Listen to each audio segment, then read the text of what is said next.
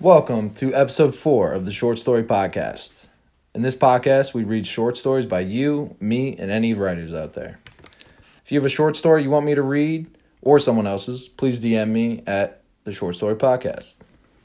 And without further ado, this is The Messenger by Tom Kubrak. He walked the path every day from noon to two.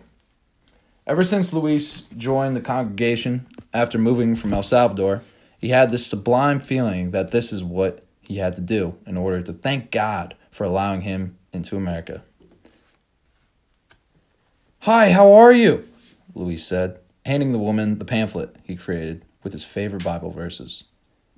Good, thanks, she replied, looking down now at what the man gave her, proceeding to walk away. Luis kept walking. A few people were walking towards him. Hi, have a great day. He handed one to the man and another to the woman. He continued to walk. Luis always felt the energy.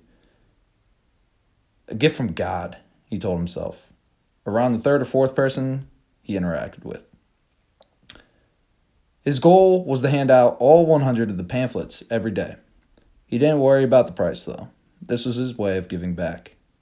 Luis turned around after another minute and locked eyes with a man dressed in black, with blue jeans and a gray hat. Hello, sir. You speak English? Yes, sir, the man replied. Well, here you go. Have a blessed day.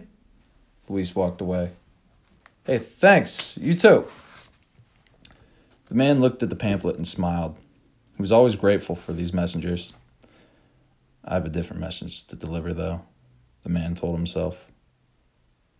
He checked that his pistol was cocked and ready to go in his holster across his chest, pulled the mask down, and headed into the small Italian cafe